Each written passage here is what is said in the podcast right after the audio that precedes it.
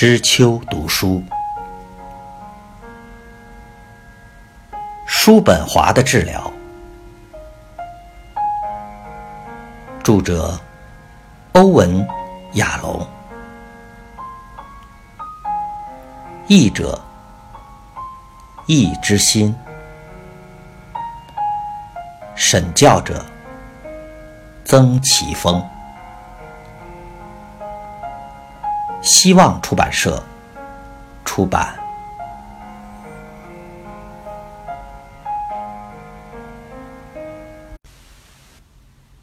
第三十三章：痛苦、暴怒、坚持不懈。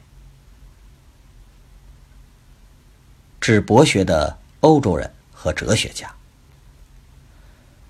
如果你认为费希特这种只会空谈的人相当于康德这种历代以来最伟大的思想家，如果你认为黑格尔这种一无是处、厚颜无耻的江湖郎中是造诣极深的思想家，那么我不是为你而写。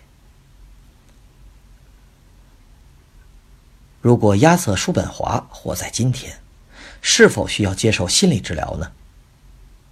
当然是。他有许多的症状。他在《关于我自己》一书中，悲叹大自然赋予他焦虑的气质和过重的猜疑、敏感、愤怒、傲慢，以至于很难和哲学家的平静相融。他以生动的语言描写自己的症状。我咒骂遗传自父亲的焦虑，用所有意志与之对抗。年轻时的我，因为想象中的疾病而备受折磨。我在柏林读书时，认为自己罹患肺病。满心害怕，被迫入伍服役。在那不勒斯，一直担心得天花；在柏林，则一直害怕霍乱；在维罗纳，满脑子想的是吸入有毒的气体；在曼海姆，则陷入毫无缘由、难以描述的恐惧。多年来，我一直害怕遇到犯罪活动。夜间如果出现吵闹声，我会立刻从床上跳起，拿起匕首和早已上膛的手枪。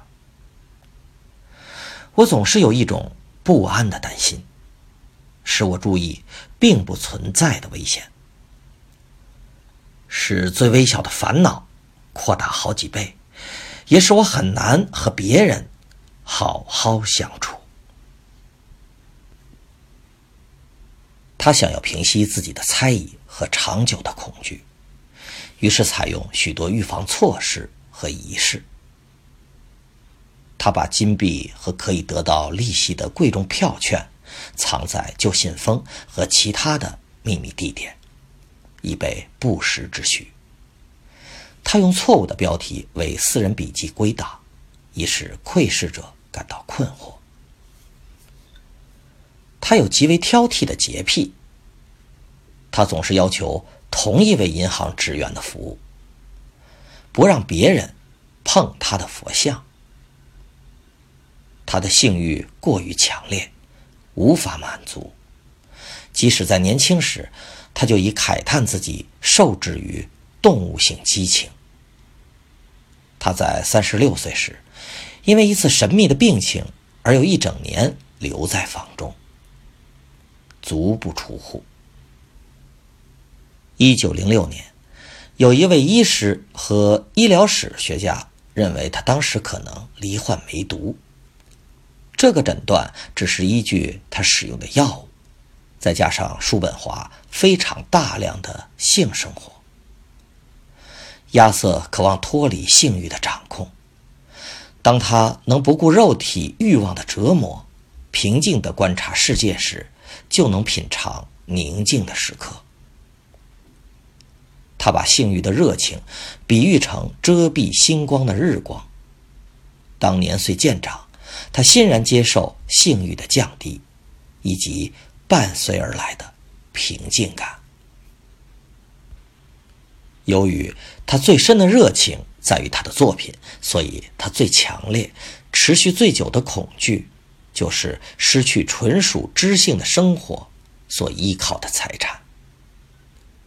即使到了晚年，他仍感念父亲留下财产，使他可以过这种生活，并耗费许多时间、精力护卫他的金钱。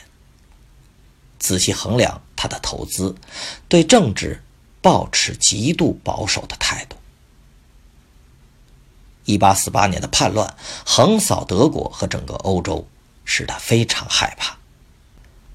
军人为了射击街上叛乱的人民。而进入他的家，以寻找有利的开枪位置时，他提供观赏歌剧所用的望远镜，以提高射杀时的准确度。十二年后，他在遗嘱中几乎把所有的财产捐给为滥杀叛军的普鲁士军人而设立的基金。他在关于商业事务的信中充满焦虑。时常带着愤怒和威胁的口气。当处理叔本华家族财产的银行家遭遇悲惨的失败，为了避免破产而让投资人取回一小部分投资时，叔本华以极度严酷的法律后果威胁银行家，而取回百分之七十的财产，却使其他投资人，包括他的母亲和妹妹。拿回的钱比原先预定的更少。他在信中辱骂出版商，最后导致关系永远破裂。出版商写道：“我不会接受任何来自你的信，因为粗鲁无礼的内容显示你是个粗人，而不是哲学家。我只希望自己担心印你的作品。”只是印出一堆废纸的恐惧，不会成真。叔本华的暴怒有许多传说。他大发脾气的对象有为他处理投资的金融家，无法卖出他的书籍的出版商，试图与他谈话的傻瓜，自认与他平等的两足动物，在音乐会咳嗽的人，忽视他的记者。但真正白热化的暴怒，激烈程度至今仍令我们震惊。使叔本华在学术圈受到排斥的，则是针对当代思想家的暴怒，特别是两位在19世纪执哲学界牛耳的人——费希特和黑格尔。黑格尔死于柏林霍乱流行。二十年之后，叔本华在一本书中把黑格尔形容成一位沉腐乏味、空洞愚蠢、面目可憎、不学无术的江湖郎中。凭着前所未有的厚颜无耻，会整出一套废话，被唯利是图的追随者大吹大擂，成为了流芳百世的智慧。对其他哲学家。爆发出如此没有节制的怒气，使他付出沉重的代价。他在1837年以一篇论自由意志的文章初次获奖，这是由挪威皇家学院提供的征文比赛。叔本华像小孩一样雀跃三尺，这个奖是他第一次获得的荣誉。他迫不及待地想尽快拿到奖章。使法兰克福的挪威领事非常苦恼。可是，一年，他以一篇探讨道德的文章报名丹麦皇家学会的征文比赛，却遇到完全不同的际遇。